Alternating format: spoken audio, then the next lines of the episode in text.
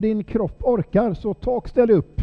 Så ska vi läsa dagens evangelietext. Jag kommer att läsa den som vi hittar i Markus evangeliet först. Sen ska jag göra en liten eh, specialare, även läsa samma händelse utifrån Matteus evangeliet. För där nämligen kommer vi att hitta lite mer information. Men vi läser Markus 11, 15-19. Det kom till Jerusalem och han gick till templet. Där drev han ut dem som sålde och köpte. Han välte omkull borden för dem som växlade pengar och stolarna för dem som sålde duvor. Och han lät ingen bära något med sig över tempelplatsen. Han undervisade dem och sa, står det inte skrivet, mitt hus ska kallas ett bönens hus för alla folk.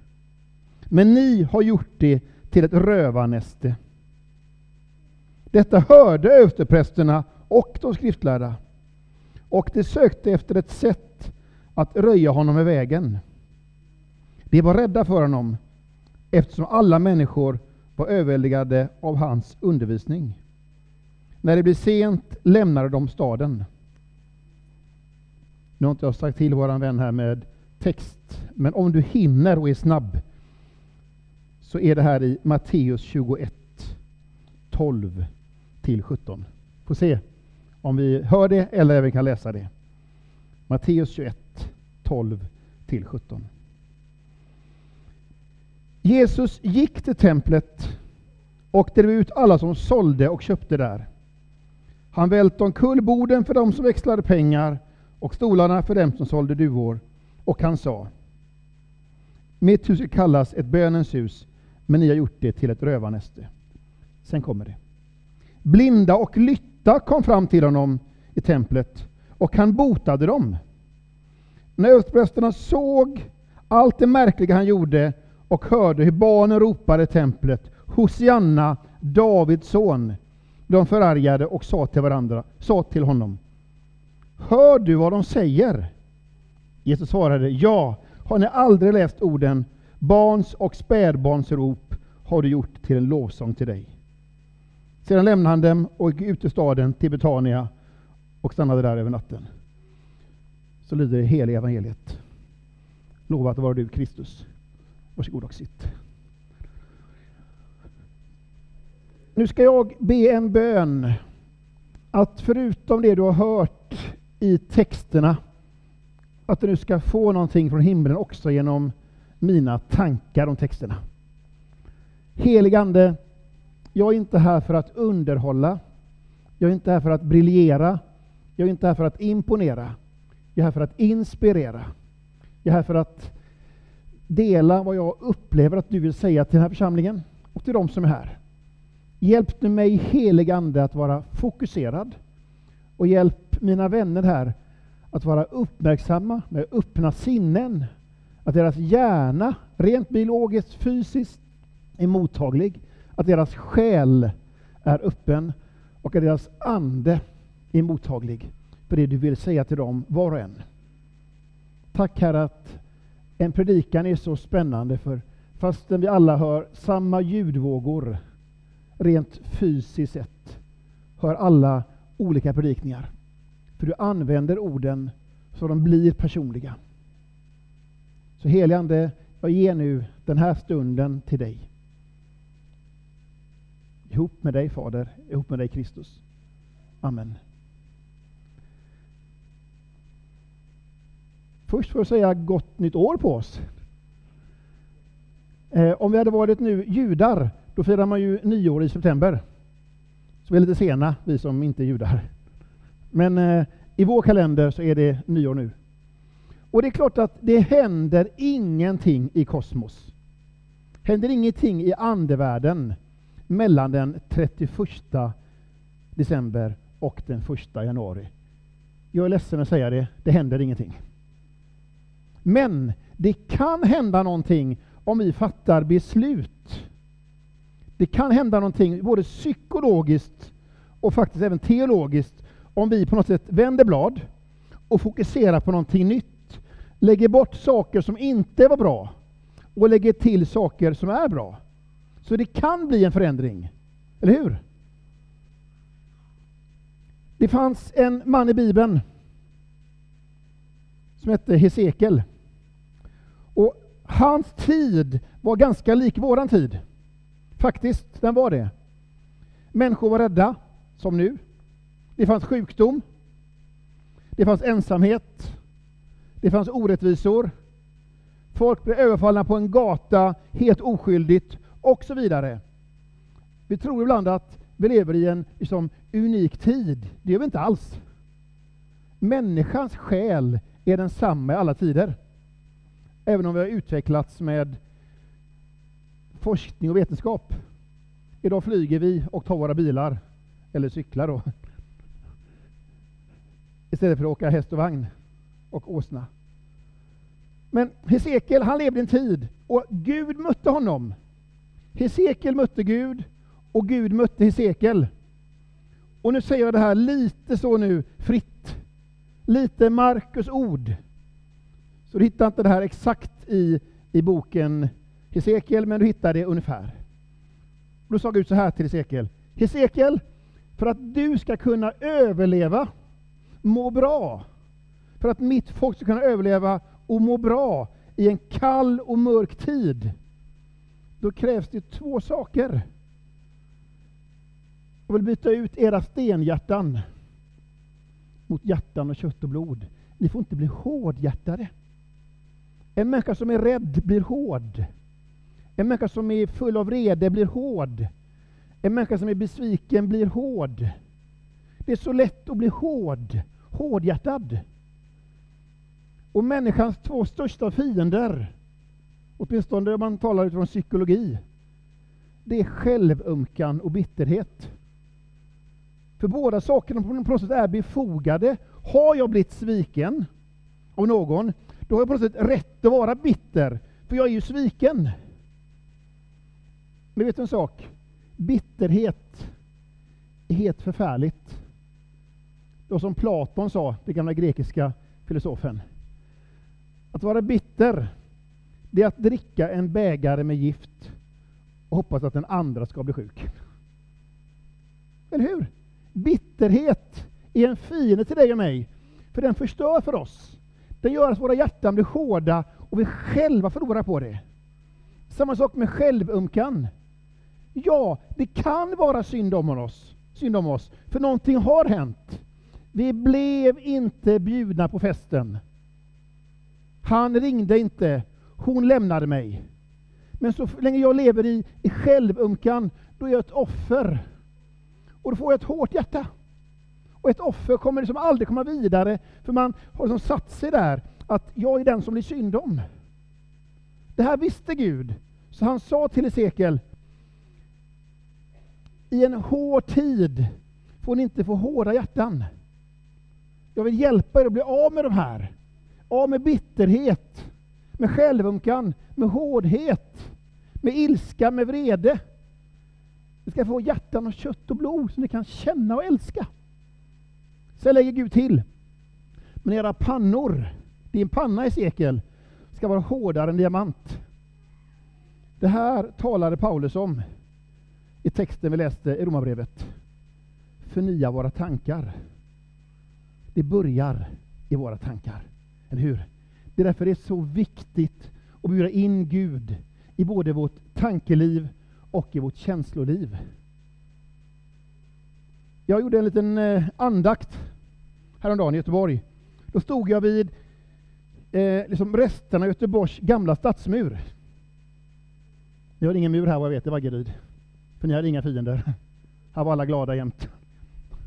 Skönt för er. Men vi hade, vi hade danskarna som vi fruktade. Och de oss. Eh, och Göteborgs gamla stadsmur, en mur hade man per definition för att liksom ha trygghet innanför muren från eventuellt hot utifrån. Murar har den funktionen. Det skapar en trygghet inifrån från hotet utifrån. Det är liksom definitionen av en mur. I alla fall en sån skyddsmur. Det kan vara en sån där mur för att det ska vara fint runt trädgården, men nu talar vi skyddsmur. Salomo skriver i Bibeln, i Ordspråksboken, som en stad utan murar, så är en man eller en kvinna som inte kan ha koll på sina tankar. Det vill säga, det är bara det är fritt fram att ta för sig. Min bön för oss, utifrån den här texten i Romarbrevet, det är att vi det här året med Guds hjälp, än en gång, jag talar inte om att du ska rycka dig i håret, ta dig i nacken och bli en mer stark människa. Kristen tro är inte motivationsprat. Kristen tro är inte liksom pepp. Det är mycket djupare än så. Det är att Guds närvaro i dig och mig skapar en förändring. Våra tankar måste vara skyddade. Annars kommer inte vi kunna klara av att stå emot mörkret den här mörka tiden. Det, säger Paulus, är vår andliga gudstjänst. Att varje dag frambära oss själva. Varje morgon! Säg till Gud varje morgon, Gud! Idag behöver jag hjälp. Hjälp mig idag. Beskydda mina känslor idag. Beskydda mina tankar idag. Och när vi gör det, då är det något helt annat än att själv försöka klara av det. Och vi går över nu till evangelietexten, eller texterna, templet och Jesus. Lyssna här nu. Jag hade en andlig upplevelse. Och man ska alltid vara försiktig med upplevelser, för de kan, de kan vara liksom väldigt personliga. Jag är noga med det. Allt Bibeln säger kan jag 100% säga, det här kan ni lyssna till. Det här är Bibeln. Det här har kyrkan trott på i 2000 år, och det är sant. Om någon person, en profet, en predikant, en sån som mig, som delar en upplevelse han har haft, då får du ta det som, okej, okay, jag lyssnar, jag lär mig, men det har inte samma värde som Bibeln. Är du med? Det är jätteviktigt. Vem som än säger någonting, har han eller hon upplevt någonting, lyssna. Lär av det, pröva det, men gör inte det till som en allmän sanning på samma nivå som Bibeln. Men jag var i bön. Och hade precis läst texten när Jesus red in i Jerusalem. Och innan Jesus rider in i Jerusalem står det att han står på Tempelberget och ser ner på Jerusalem och gråter. Jesus ser ner på den här liksom, stora staden. Den tidens liksom, andliga centrum. Och gråter. Och säger de orden som är ganska kända om man har varit med i kyrkan. O Jerusalem, om du ändå hade förstått vad som hade gett dig frid och fred. Men det förstår inte du. Du har inte förstått att tiden är inne för din Gud att besöka dig. Sen tar Jesus och lämnar berget. Vi läste texterna på första advent. Sätts upp på en åsna. Och en åsna är så liten till växten så att sitter du på en åsna är du samma ögonhöjd som de som går bredvid dig. Väldigt vackert. Jesus red in i ögonhöjd för att möta oss hjärta till hjärta. Och han är på väg till templet. Templet som var liksom byggt för att vara platsen där man ska möta Jesus. Fast de inte visste det. Alltså Jesus är ju Gud kommen som människa. Och templet var byggt för att vara platsen där människan möter Gud. Så kommer Gud. Och man förstår inte att det är Gud som kommer. Det var därför han grät. Så jag var i bön. Så hände det här som under som händer ibland för oss.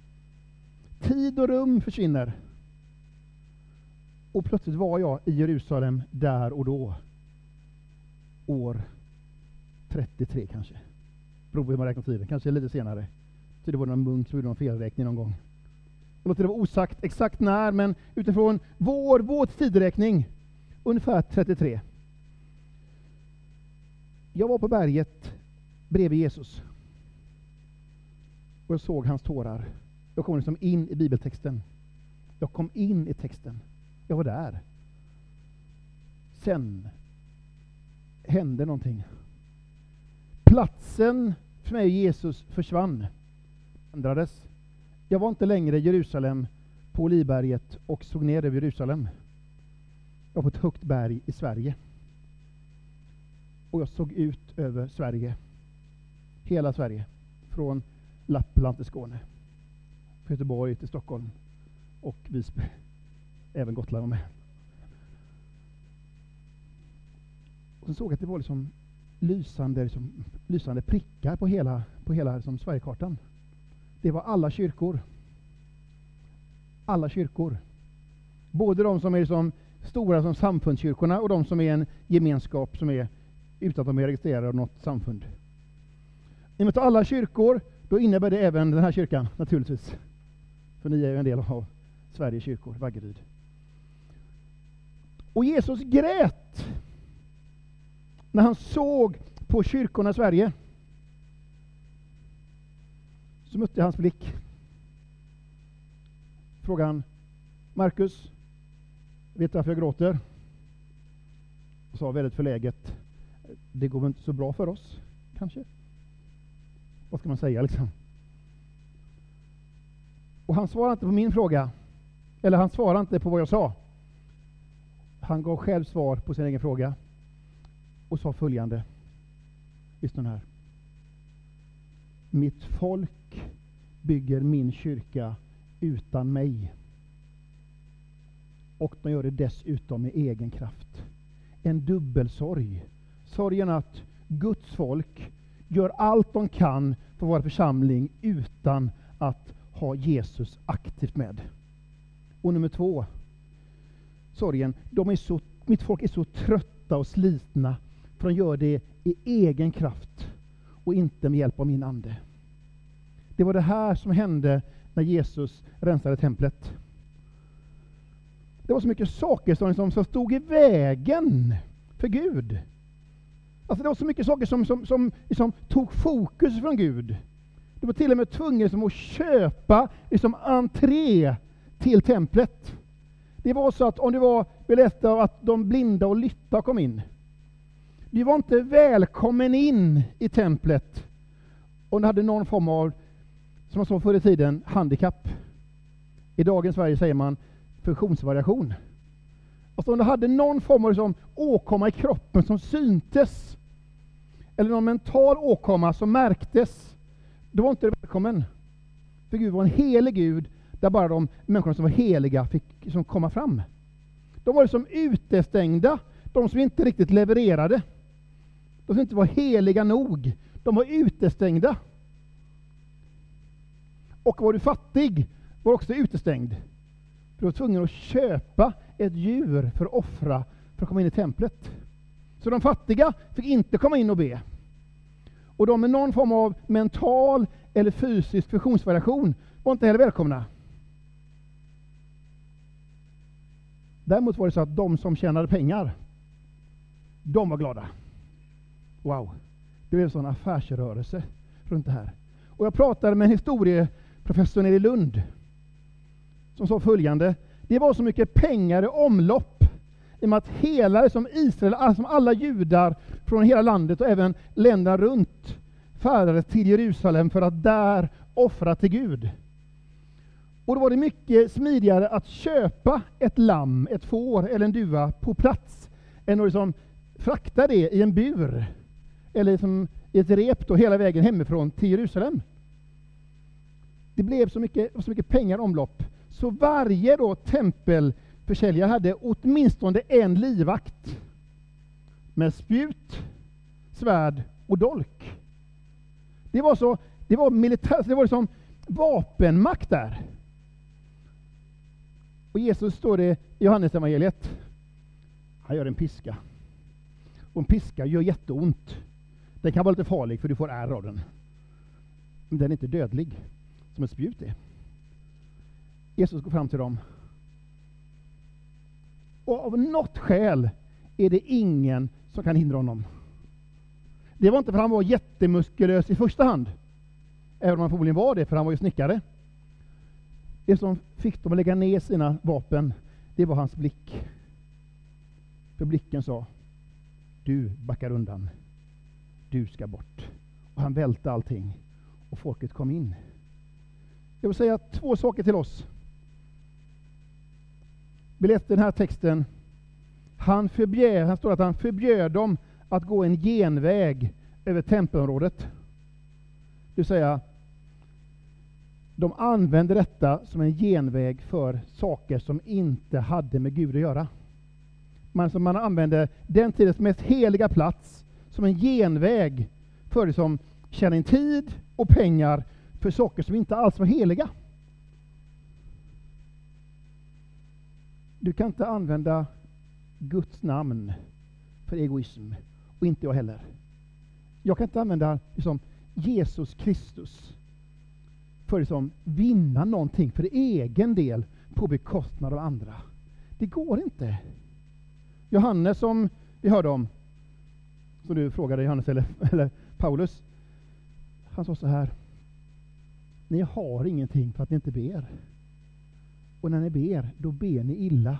Ni vill bara tillfredsställa era egna begär. Det här sa Jesus. Han sa nej, nej, nej, nej.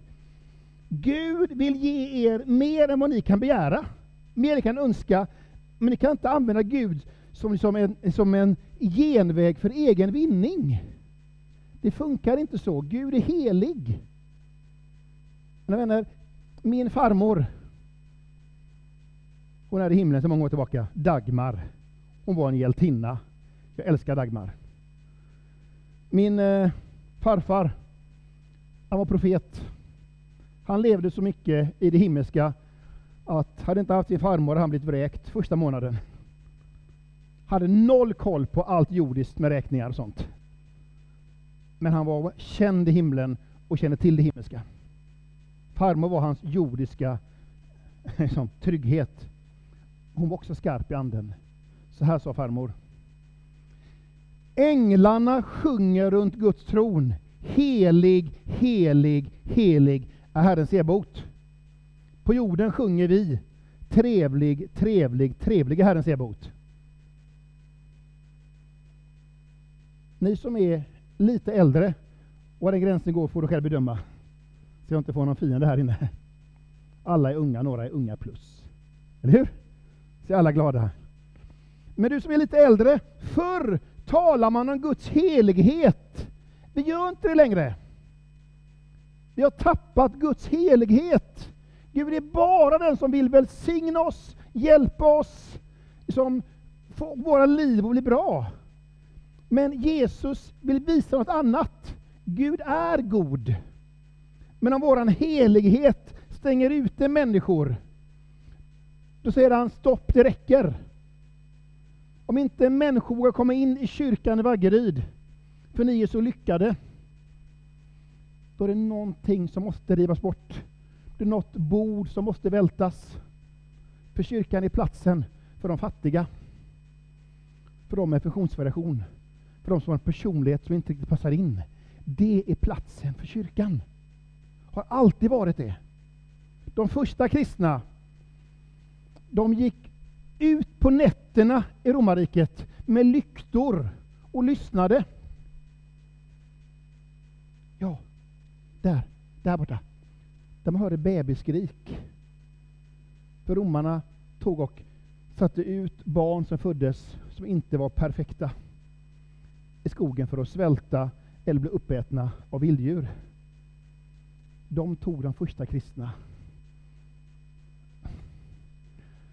och letade upp och tog hand om, uppfostrade och gjorde till sina barn.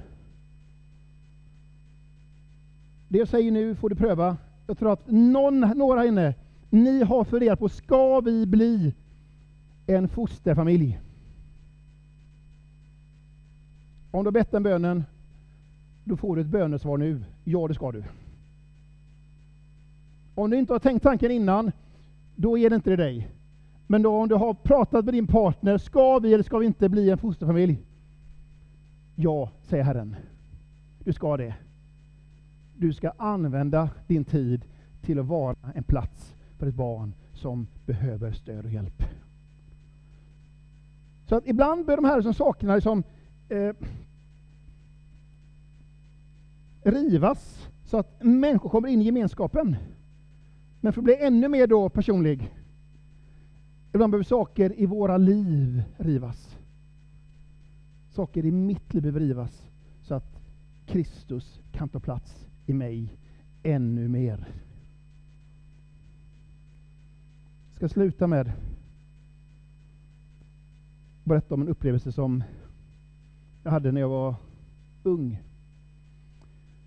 Jag mötte Gud i ganska ung ålder. Och eh, började liksom leva med honom.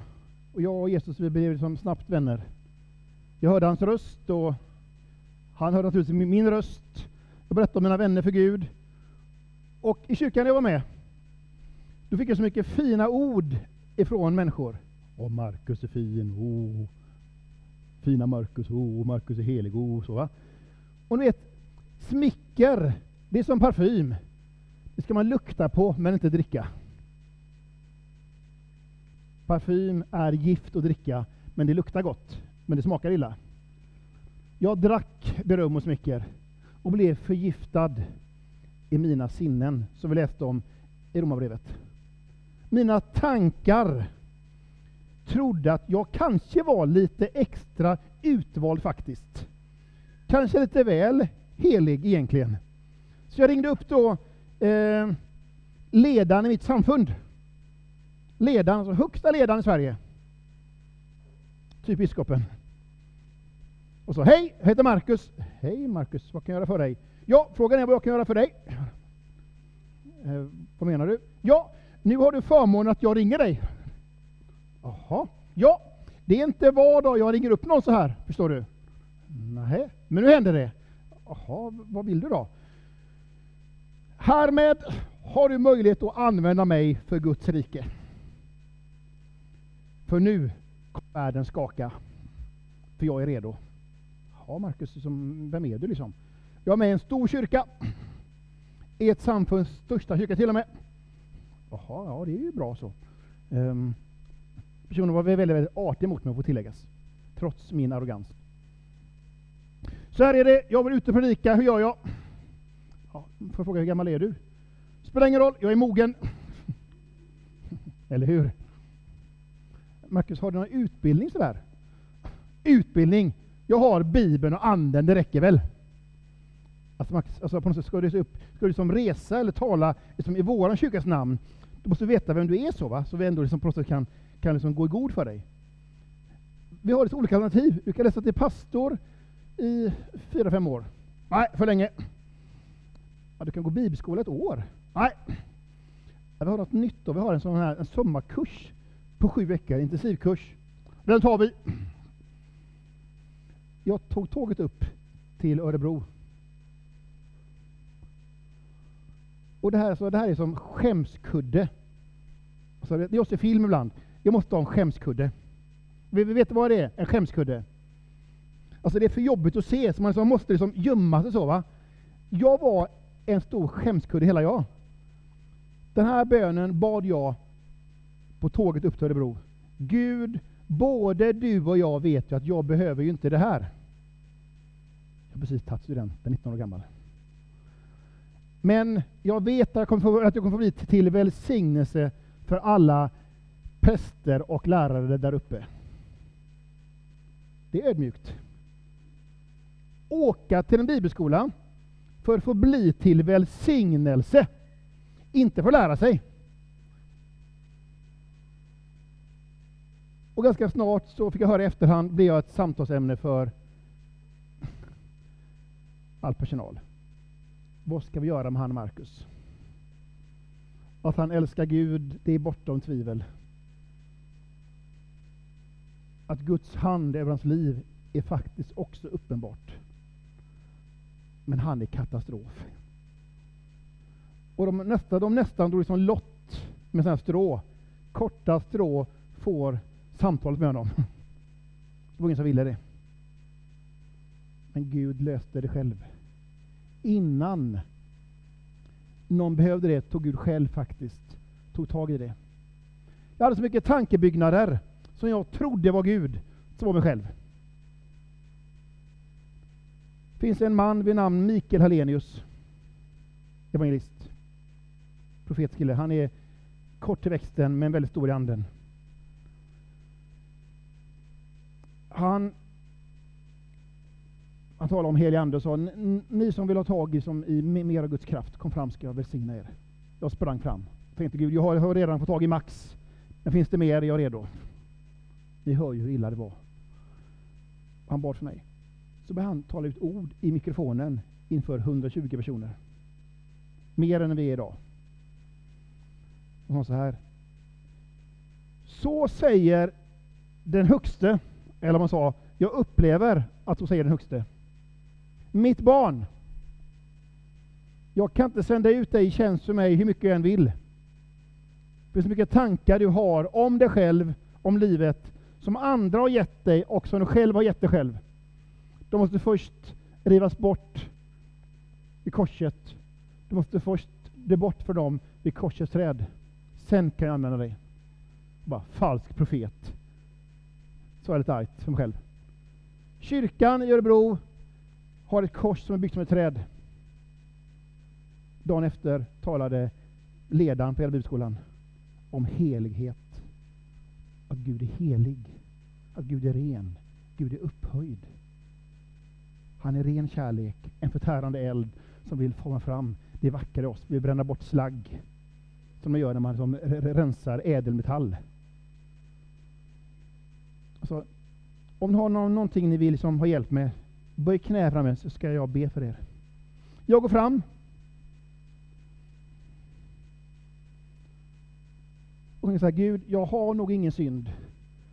Om det är någon synd jag har missat så är jag beredd att ge den också. Jag hade all synd. Framförallt synden högmod. Liksom ursynden av all synd. Jag behöver inte Gud. Det var det här Gud sa till mig i min upplevelse nyligen. Mitt folk bygger min kyrka utan mig. Kristen tro utan Guds kraft är inte kristen tro. Att bygga kyrka utan Jesus är bara föreningsverksamhet. Det är inte kyrka på byskolan började knä och då kom Gud på ett sätt jag aldrig upplevt, varken innan eller efter. Det var förfärligt. De som kom in i en sån här bilpress på en sån här bilskrot. In kommer en bil, ut kommer en fyrkant i plåt, ihoptryckt. Jag känner fysiskt hur som kraften från min kropp som liksom rinner av mig. Jag blir tömd i både min själ och min kropp. Jag blir helt tömd. Så, och jag blir faktiskt, jag är som rädd, för det är som för mycket av Gud på samma gång säga Så här, Gud, sluta, jag orkar inte mer. Du dödar mig. Då hör Gud säga, ja, jag vet. Helt fel svar! Helt fel svar! Vadå, jag vet? Det var saker i mitt liv, bord som behövde rivas burar med djur som behövde som bli fria. För det hindrade Guds närvaro i mitt liv. När jag ligger där och Gud är så nära mig, då är det inte läge för de här bönerna om egoism. Då tar man inte det som går en genväg över tempområdet. Då använder man inte Gud för egoism. För du förstår att han är Gud och jag är bara jag. Så jag sa Gud, förlåt för, för, för allt mitt. Förlåt för all min egoism. Förlåt Gud. Jag sa, Gud, men du vet, om jag inte får predika om dig, då har jag ingenting att leva för. Du vet det. Hur, hur mycket jag än är liksom egoistisk och, och dum. Herre, får jag inte blicka kan du lika gärna döda mig och du har ändå kommit halvvägs. Det är bara att fortsätta. Gud, ge mig en chans. Jag ligger där fem timmar. Du får bära mig till min säng. Dagen efter smyger jag till duschen på morgonen och möter där en jätteskarp profetisk eh, kvinnlig lärare och säger Markus, god morgon. God morgon. Markus, se på mig. Ja. Vad hände igår? Ja, jag, jag mötte Gud. Ja, jag ser det. Du har fått en helt annan blick. på er en kram.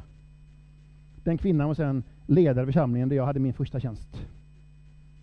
Mina vänner, ibland tror vi att det är Satan som plågar oss, när det är Gud som river bod i våra liv. Ibland tror vi att det är ondskan som är över oss, när det är Gud som gallrar, tar bort saker som inte ska vara där. Skillnaden är om frukten är jag mår bättre, jag är mer harmonisk, jag är mer fridfull, då är det Gud, även om det gör ont för stunden. Men om frukten är bitterhet, ilska, vrede, då är det inte Gud. Kanske är det så att det är någon här inne som har haft ett jobbigt år 2021. Det har alla haft såklart, du behöver inte vara profet för att, för att veta det. Men kanske någon på ett särskilt sätt. Men när du nu ser tillbaka kan du se, tänk om Gud använde coronaåret för att välta bord i mitt liv. Så jag kan börja befylla med tacksamhet igen och med lovsång igen.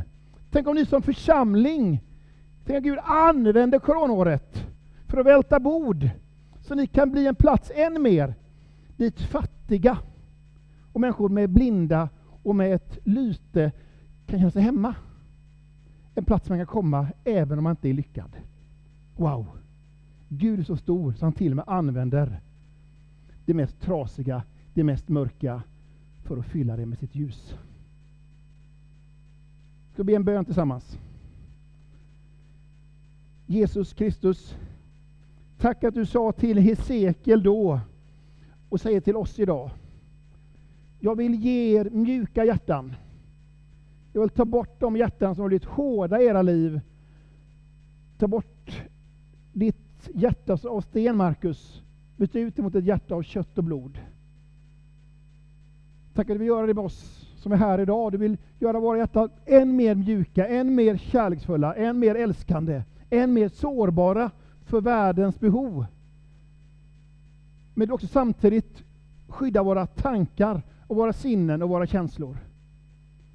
Tack att du vill, vill ha en mur runt oss som skyddar oss.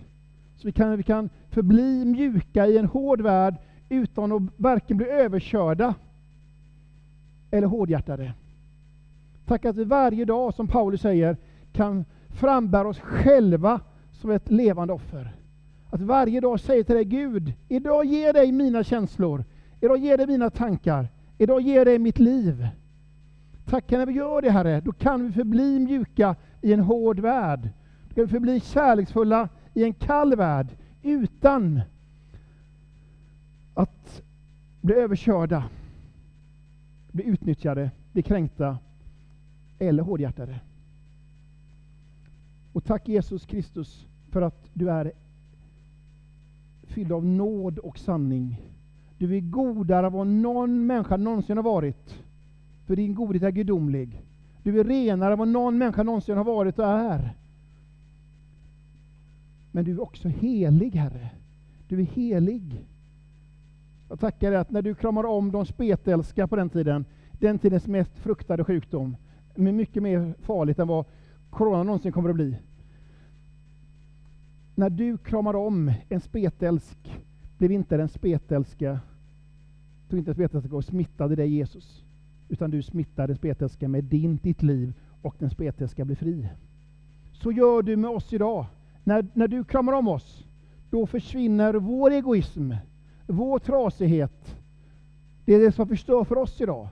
Tack att vi kan aldrig förstöra för dig, men du kan bygga upp oss.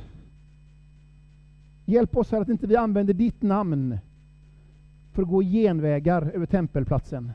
Att inte vi använder dit som liksom, våra böner för att bygga upp vårt imperium. Du vill välsigna mer än vi kan, kan våga be om. Men vi gör det för att du älskar oss, inte för att vi använder dig eller utnyttjar dig, Herre. Herre, jag vill ge dig rätt i mitt eget liv inför 2022. Om det finns något bord, någonting i mitt liv som hindrar tillbedjan.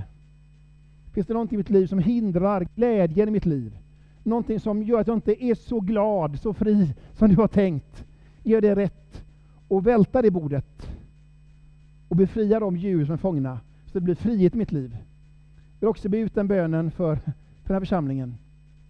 Om det finns bord i den här församlingens liv, både på individnivå och på liksom församlingsnivå, saker som hindrar glädjen, lovsången och frimodigheten, då är det rätt att välta de borden, Herre. Så att barn sjunger lovsång. Så att de fattiga kommer in i gemenskapen. Så att de som har någon form av funktionsvariation, både symboliskt talat och rent konkret, som inte känner sig att de passar in i gemenskapen, hittar in i gemenskapen. Och som står i Johannes evangeliet att du botade de sjuka. Jag vill tala ut det här nu över er som församling. I Jesu Kristi namn tala ut att den här församlingen ska bli en plats av hälsa.